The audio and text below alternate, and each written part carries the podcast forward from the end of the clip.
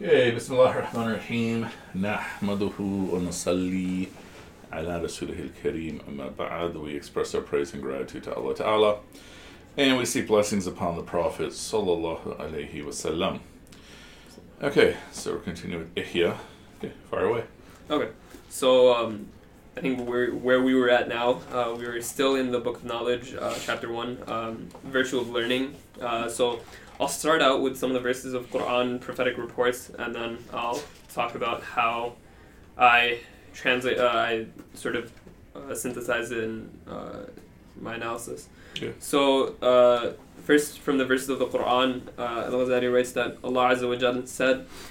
And it is not for the believers to go forth to, ba- to battle all at once, because there should be separate from every division of them a group remaining to obtain understanding in religion. And in his words, uh, Azza so ask the people of the message who have knowledge if you do not know. Meaning that um, the reason for this is that if everyone went into a battle and if many of the people or the majority of the people perished in that battle, if the scholars died in that battle, then the knowledge that was with them would have died as well, meaning that the religion would not be able to uh, to continue because there's no one educated to actually uh, to pass that down. Mhm. and it goes back to what we were discussing earlier because many of us nowadays the way we get our information is either by our parents or by someone else and the same way applies with sana'id and with ijazas we get it from someone else we learn our knowledge from someone else so if the majority of scholars at that time which were the sahaba radiallahu anhum perished at that time then there wouldn't have been anyone to transmit that knowledge. Then in the prophetic reports, um, some of the reports by uh, the Prophet ﷺ about um, why knowledge is important, one of the ones that really stood out to me was seeking knowledge is an obligation on, uh, on every believing man and woman. Uh, uh, which is um, basically it shows you that not only is it something that you just want to do or you have a desire to do, but it's something that's mandatory. Uh, Allah subhanahu and the Prophet sallallahu wasallam command us to do. Um, because if we don't have that knowledge, then we can't practice efficiently. Then in another hadith, he says, It's not fitting for an ignorant person to remain silent about his ignorance, or for the scholar not to speak of his knowledge. Meaning that if someone has knowledge, then they have to go out and teach it. They have to go out and educate the person. Otherwise, the knowledge that they're attaining is ultimately useless. Um, and once again, it goes back to what we were discussing earlier uh, informative versus transformative knowledge. If someone just gets informative knowledge but doesn't practice it, um, then it's it's it's a waste. It's not helpful for that person. They might know, but they're not practicing it. And the same way, if they get that knowledge and they're not teaching it to someone else, then it's also a waste because that knowledge dies with them.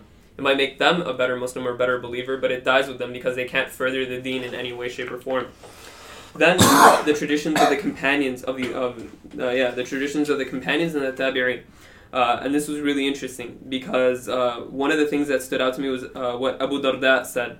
He said, uh, studying an issue of religious knowledge is more beloved to me than spending the entire night in devotion. And the reason that I saw from this is that um, it shows you that even if you spend your entire night in worship of Allah subhanahu wa ta'ala, if you don't know what you're doing, number one, it can compromise the actual implementation of what you're doing, even if you have the right intention. If what you're doing is fundamentally flawed because you don't have that knowledge, then the actual reward you're getting is going to be less. But rather, if you spend your time learning that and then you can teach it, then you get number one, you get reward for your intention of learning. Number one, your actual actions will be better because now you know how to do them perfect, uh, perfectly, or not perfectly, but better. Uh, and then third, uh, you have the ability to pass that knowledge down to someone else, and you get sadaqah jariyah as that because when you teach it to someone else, that person will teach to another person, so on and so forth. So that's why it's better. That's why Abu Darda said that it's better than spending an entire night in devotion because you constantly get you make yourself uh, closer to Allah Subhanahu wa Taala by attaining that knowledge. Then he said in another one, um, be either a scholar, a student, or one who listens. Don't be the fourth, which means none of these, lest you perish, lest you die with nothing on you, because you don't have anything to give to other people as a scholar or a student of knowledge. And uh, one one last part that he said that I found uh, was very uh, interesting was that Abu Darda said, "Anyone who believes that rising early in the morning with the intention of gaining knowledge is not striving." Uh, anyone who believes that that rising early in the morning is not an act of jihad is deficient in both opinion and reasoning, meaning that it's a struggle for someone to do it, and it should be treated with the importance of someone who who struggles uh, uh, in like an actual jihad. Like basically, what he's saying is that like the the importance of someone going and studying knowledge is likened to the importance of someone who's going to defending the religion because when you gain knowledge and you're still defending the religion because you're able to spread that knowledge to other people just like you're defending the religion if you're fighting um, in, in jihad in the older times uh, so what i did first um, uh, was i looked into this was more about um, the quran specifically but it also ties into hadith too uh, the first thing that i looked at is that why do people not go uh, and study the Quran? Like, what is what are things that that stop them?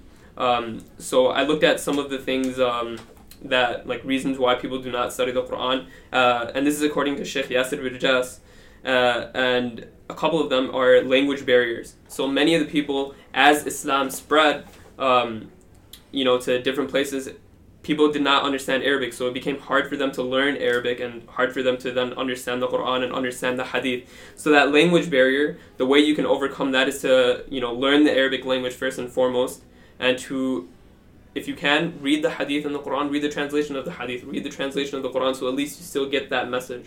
Um, but fundamentally, you should try to learn the Arabic language so that you can learn Hadith, learn Quran, and understand them in Arabic.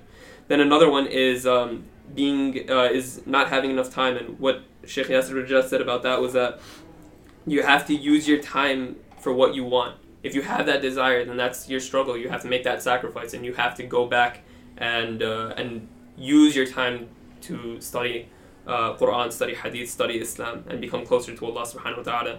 Uh, and then the third is that you feel that you're not worthy, you're not intelligent enough, and it's something that number one you make du'a for, and number two, the more you keep practicing, obviously the better that you'll be in whatever you set out to do. So this is some of the things about um, about reasons why people don't study uh, don't study Islam, don't become students of knowledge. Then we talked about how can one get uh, closer to to Hadith, get closer to Quran, or just get closer to knowledge in general. Uh, so Sheikh Yasir Birjas once again he he split it into three layers of communication. The first is a basic layer of understanding, which is just reading the Quran in English um, and and trying to understand it, but basically just reading it first is the is the first layer, the most basic layer. Then the second layer is to understand it, um, which he called connection, learning to connect with Allah Subhanahu wa Taala in a way that's meaningful to Him. Um, and he cited the, the first ayahs of, uh, of Surah Mu'minun, قَدْ أَفْلَحَ الْمُؤْمِنُونَ الَّذِينَ هُمْ فِي صَلَاتِهِمْ خَاشِعُونَ uh, praise be to those who pray with concentration and connect with Allah subhanahu wa ta'ala in their prayer. So you develop that connection with Allah subhanahu wa ta'ala. And you understand the Quran more and more when you read it. And you try to continue understanding the Quran while you're reading it. And the third layer uh, of communication is synchronization, meaning that when you read the Quran, you eliminate any of your own previous thoughts. You accept the Quran for what it is completely and you understand it uh, and you don't go there justifying trying to justify your own ideas. So whatever the quran has you accept it one like completely. Uh, and whatever you learn in the quran that you implement it yourself and you practice it and put it as part of your daily habits and then he talked about uh, practical steps towards understanding islam um, which is to to first of all learn the arabic language as i said uh, before and to read the translation of the Quran, as I said before, once again, and to uh, basically like the main point that he made in this part was that you have to um, whatever you read, you have uh, in the Quran, you have to go in the intention that whatever you read, whatever you learn, that that's something that you're going to implement in your entire in your in your life, basically. Um, so, see if I have anything else to add uh, in terms of this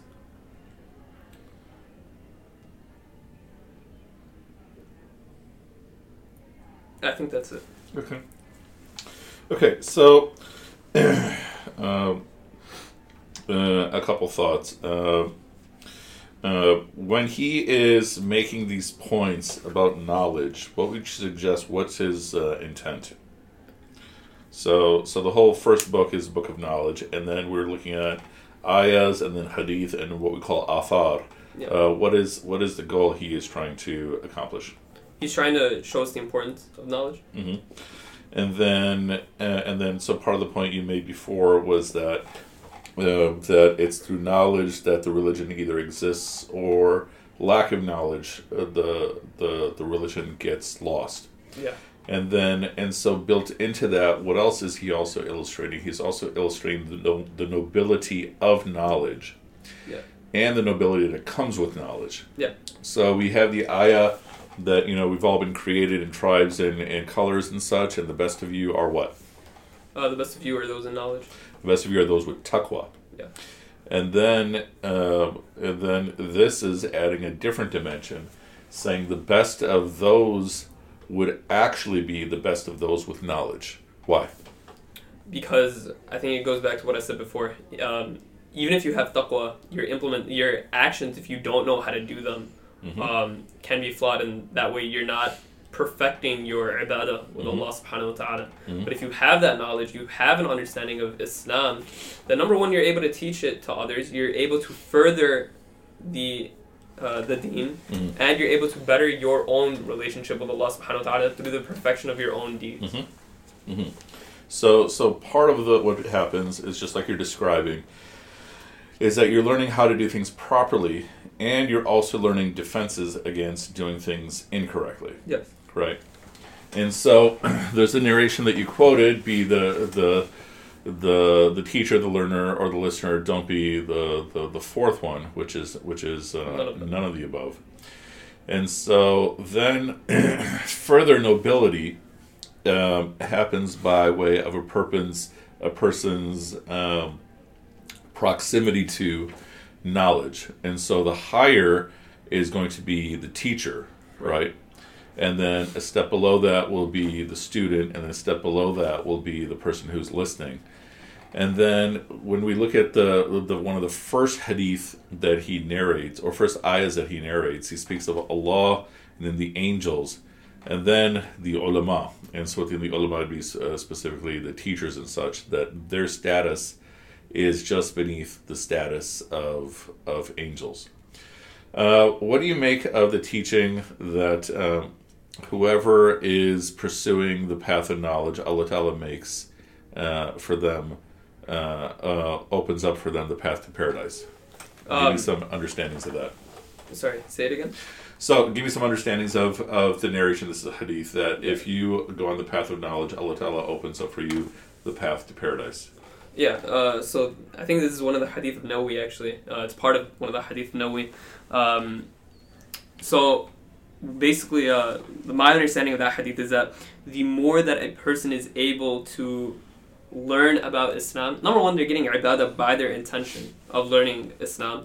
And number two, they are able to perfect their own relationship with Allah subhanahu wa ta'ala, back to perfecting their own deeds, back to having that understanding of what's halal, what's haram um, and being able to to um, to better their own their own connection with Allah Subhanahu wa Taala. That's why their connection to to Jannah is opened up because it's easier for them to practice and establish their relationship with Allah. And it reminds me actually of another hadith in Nawawi. إن الحلال بين وإن الحرام بين وبينهما أمور مشتبهات لا يعلمهن كثير من الناس. Um, basically, uh, it's narrated by um, Abi Abdullah Nu'man ibn Bashir anhu, who said that the Prophet ﷺ said, Verily the halal matters are clear, and verily the haram matters are clear, and between them is a gray area.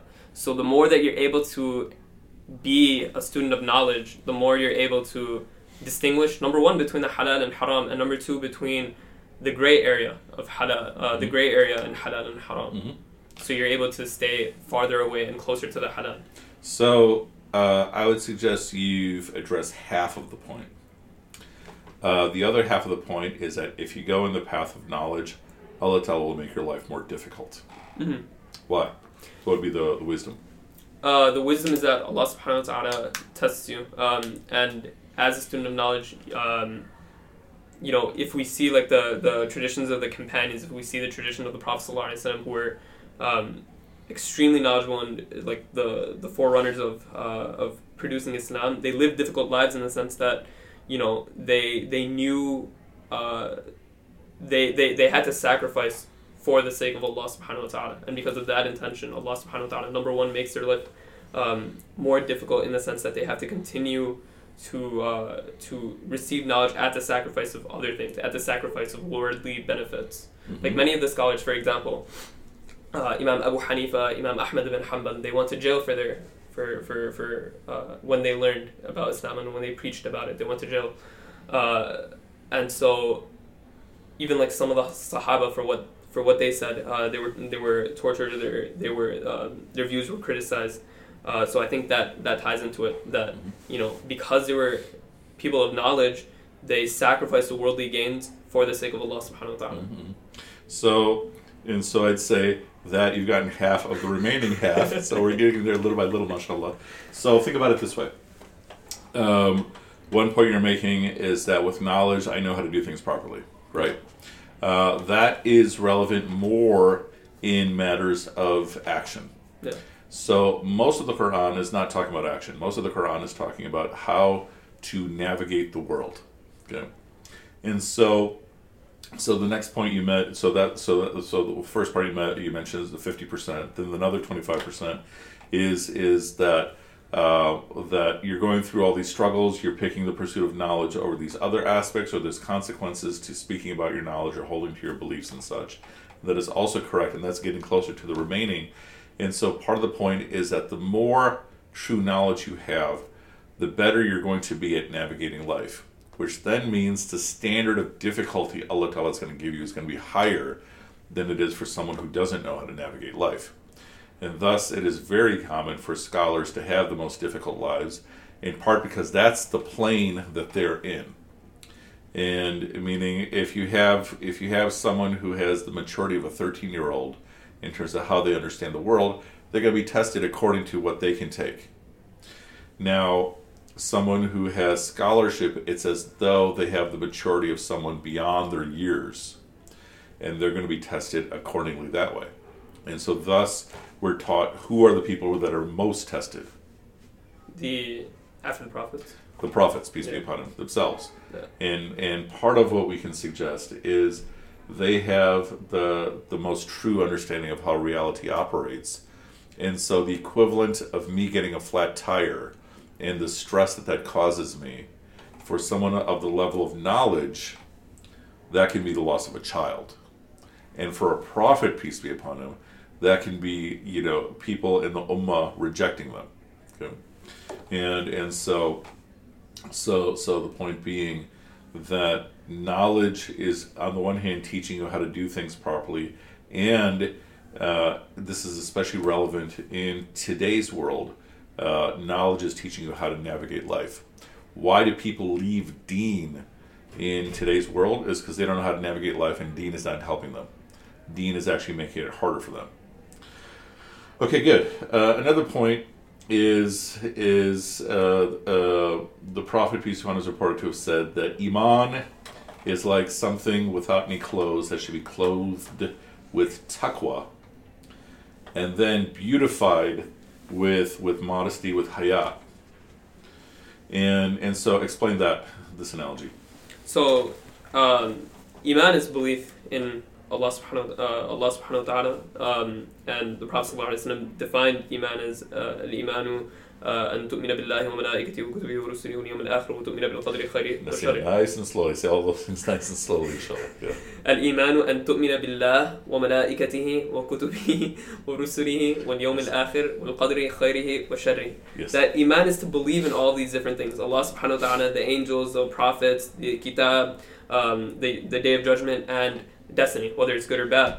So it's, iman is to believe in these things, but um, to so that's the foundation. But to cover it, um, what, sorry, what was the initial Taqwa. hadith? taqwa uh, Taqwa. yeah. Right. Is to is to really understand it, to really have a sincerity in that belief, right? To you know, to not believe just because someone else is telling you to believe but to have true sincerity in it, to have true taqwa that, you know, the reason I believe in this is because I believe in Allah subhanahu wa ta'ala and so my actions, my entire life, the people the way I interact with people is based on my um getting me closer to Allah subhanahu wa ta'ala. And then the beautification part of modesty is how do I better my own iman? How do I better my own taqwa? And the way to do that is to not be arrogant, to not be um, like showboaty, and instead to be modest, to be humble, um, to interact with people uh, softly, basically. So the latter part I like quite a bit. The the, the first part, think of uh, iman in two different lenses. So the iman that you spoke of is actually iman in aqidah. We believe in this, we believe in this, and believe in this. Uh, iman, as it's being spoken about here, especially you'll recognize it when taqwa is being mentioned along with it, when haya is being mentioned along with it. Then it's what some call your real iman. And so, what is that? That is the strength of connection you have to Allah in your heart. Okay. And so, the difference is that iman and aqidah is just a list of things you're supposed to believe in. And what is the point of that list? It's to determine whether or not you are in the ummah. Meaning, if you remove one of those things, you're no longer part of the ummah. Or if you modify one of those things, you're no longer part of the ummah. You might still be in the ummah if you add to that list, but uh, you are not in the ummah if you remove things. But that is, you know, when we call speak of creed, it's not addressing. Uh, it's basically saying I take these things as true. Iman, when you see it in the language where taqwa is also being used, is speaking of the strength of the trust that you have in Allah. And on its own, think of it, an analogy would be to think of it as a jewel, a very, very precious jewel that is completely vulnerable. And so, you know, the narrations that, uh, you know, someone may uh, wake up in Iman and go to sleep in Kufr, another person might go to sleep in Kufr and then uh, wake up in Kufr and go to sleep in Iman, you know, especially signs of end times, that it's a jewel that is so vulnerable that it can be lost really easily. And so, what is taqwa? Taqwa is so here it's speaking of it as clothing. It's putting yourself now on guard to protect your iman. So, part of the essence of taqwa is to literally regard your iman as something very, very valuable and something that's easily lost. And so, taqwa is the ongoing process of shielding it. And then, I mean, very much correctly along the lines of what you stated about about modesty. Think of modesty is now a further level. So taqwa would then be to speak the truth. Because if you don't speak the truth, you're going to risk losing your iman, and you won't even notice. Uh, haya would be related to okay, is it beneficial to speak at all? Because sometimes speaking the truth might actually be destructive. Sometimes speaking the truth might not accomplish what you're seeking, and it might you might accomplish more just by being silent. And so hayat, Often, when we speak of it as modesty, think of it as another layer of control. So, taqwa is a layer of control. Protecting your iman, think of modesty as a further layer of control. Now, what some people do is they'll have modesty without taqwa. And, and so, try to describe that. Like, try to imagine what that person is like. Uh, so, modesty without taqwa uh, is basically like and give me both a, a, negative and a positive understanding. Okay. So first, we'll start with the negative understanding. The negative under- understanding it goes back to what you said that the person will not be able to control their iman okay. um, because even if they're modest, uh, if they don't have taqwa, then they're not in that constant uh, state of trying to preserve their iman. Basically, like so, the negative is that you know one minute they can stay modest, but after that, right, if their iman can still change, where if their iman goes bad, then it's not helpful in the eyes of Allah because they don't have a strong relationship with Allah subhanahu wa ta'ala. They might still be modest, but it's not for the sake of Allah subhanahu mm-hmm. wa ta'ala. So the first one thing that's missing is the intention. Right, yeah. exactly. Mm-hmm. And then the positive is that I mean the person's still modest, the person's still good to the people around him. Yes. So that's the positive. But the the negative, like I said before, is, is worse in the fact that the intention is not there, it's not for the sake of Allah. Yeah. Yeah, exactly. So so just like you're saying, if I don't have taqwa, then uh, I can have modesty, but my iman is still very, very vulnerable. And I may not have appreciation for my iman, which means what? Because I'm lacking the intention, I'm being modest for the sake of modesty, which is still a good thing. Because if the opposite is immodesty, then that's far worse. Right. So modesty is still a strong attribute, but when it is sort of the additional layer on top of taqwa, then inshallah, um, it is it is very strong. Okay, uh, make sense of this narration.